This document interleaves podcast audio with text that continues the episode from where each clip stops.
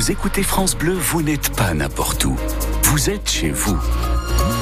France Bleu, au cœur de nos régions, de nos villes, de nos villages. France Bleu Roussillon, ici, on parle ici. 7h30 sur France Bleu Roussillon, notre météo Simon, toujours très beau mais un peu moins chaud. Oui, vous nous le dites hein, d'ailleurs ce matin sur euh, la page Facebook de la radio. Fait froid par endroits en pays catalan euh, ce matin. Cet après-midi, pas plus de 14 degrés à Perpignan, c'est tout de même 5 degrés de moins qu'hier. Ça se rafraîchit donc un peu, mais avec toujours pas mal de soleil, toujours un vent faible aujourd'hui. À la une, si vous donniez une deuxième vie aux jouets de vos enfants. Oui, si à la maison vous avez des jouets en trop, et ben depuis hier, il y a une collecte place République à Perpignan. Tous les jouets seront ensuite offerts aux enfants hospitalisés. Manon Lombard Brunel.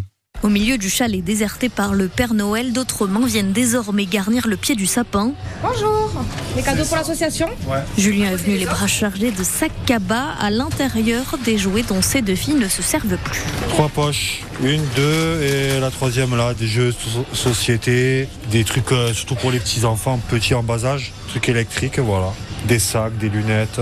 Il y en a tellement que faut débarrasser sinon on n'a plus de place dans la maison après. Ça peut servir à d'autres enfants euh, dans le besoin, autant, euh, autant le faire. Une bonne manière de faire un peu de tri et en même temps de faire une bonne action, c'est Manon qui est chargée de récolter les cadeaux.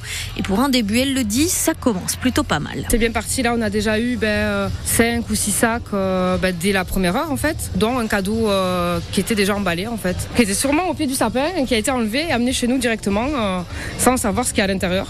Donc ça sera une surprise ben, pour les enfants. Et une fois récupérés, les jouets seront triés. Ils seront ensuite remis à l'association Pharmavie pour être distribués aux enfants de l'hôpital de Perpignan. Oui, la distribution à l'hôpital assurée effectivement par l'association Pharmavie. La collecte à Perpignan, place République, elle est assurée par l'association Toudou. Et ça se passe comme ça tous les jours entre 16h et 19h. Place République à Perpignan. C'est jusqu'au 6 janvier. 7h32 sur France Bleu Roussillon à Perpignan. Les salariés de l'hôpital sous le choc. Un infirmier des urgences de l'hôpital, victime d'un coup de couteau. Ça s'est passé durant la nuit du réveillon de Noël. On l'a appris hier. Cet infirmier blessé au niveau de l'aine. Son pronostic vital n'est heureusement pas engagé. Cet infirmier blessé Visiblement, par erreur, il intervenait lors d'une bagarre entre deux familles devant l'entrée des urgences de l'hôpital quand il a reçu ce coup de couteau qui, selon son agresseur, ne lui était pas destiné. Les syndicats de l'hôpital réclament davantage de sécurité aux urgences. L'auteur du coup de couteau, lui, a été libéré euh, par la police. Il reste placé sous contrôle judiciaire. Il s'agit d'un jeune homme de 19 ans sans antécédent judiciaire. Il sera jugé le 12 janvier prochain à Perpignan. Les infos aussi hein, sur notre site internet. En région parisienne, le père de famille soupçonné d'avoir tué son épouse et ses quatre enfants le jour de Noël à Meaux en Seine-et-Marne. Cet homme toujours en garde à vue ce matin. Hier, le procureur a indiqué que cet homme de 33 ans s'en était déjà pris à sa compagne avec un couteau. C'était en 2019. L'homme avait alors été ensuite interné en psychiatrie.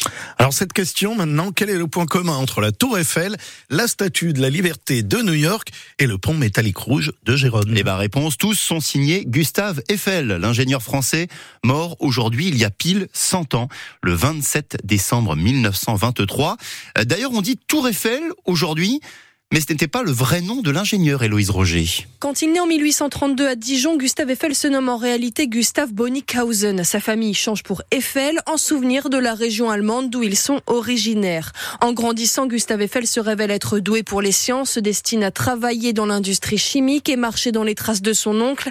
Mais c'est une querelle familiale qui le fera changer de voie, devenir ingénieur et c'est une réussite. À 26 ans, il prend la direction du chantier du pont ferroviaire de Bordeaux sur la Garonne.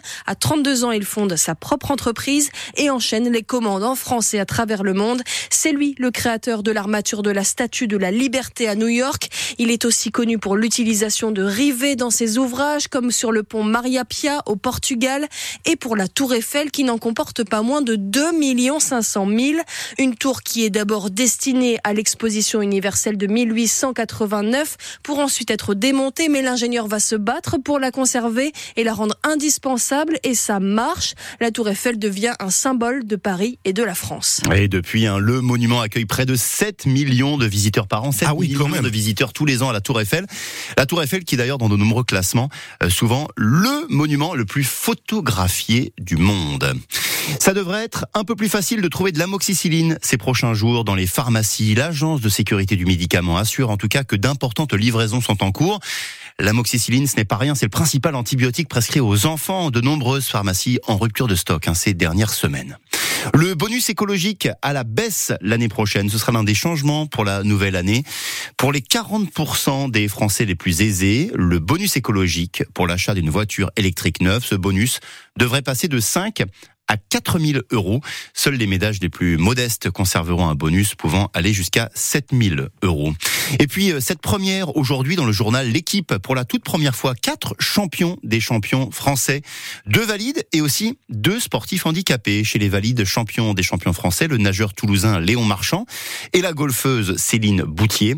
Chez les parasportifs, deux cyclistes champions du monde, la jeune Heidi Gauguin, 18 ans, et Alexandre Léoté, quintuple médaillé. Ah oui, quand même. Il va rattraper Gianni Longo.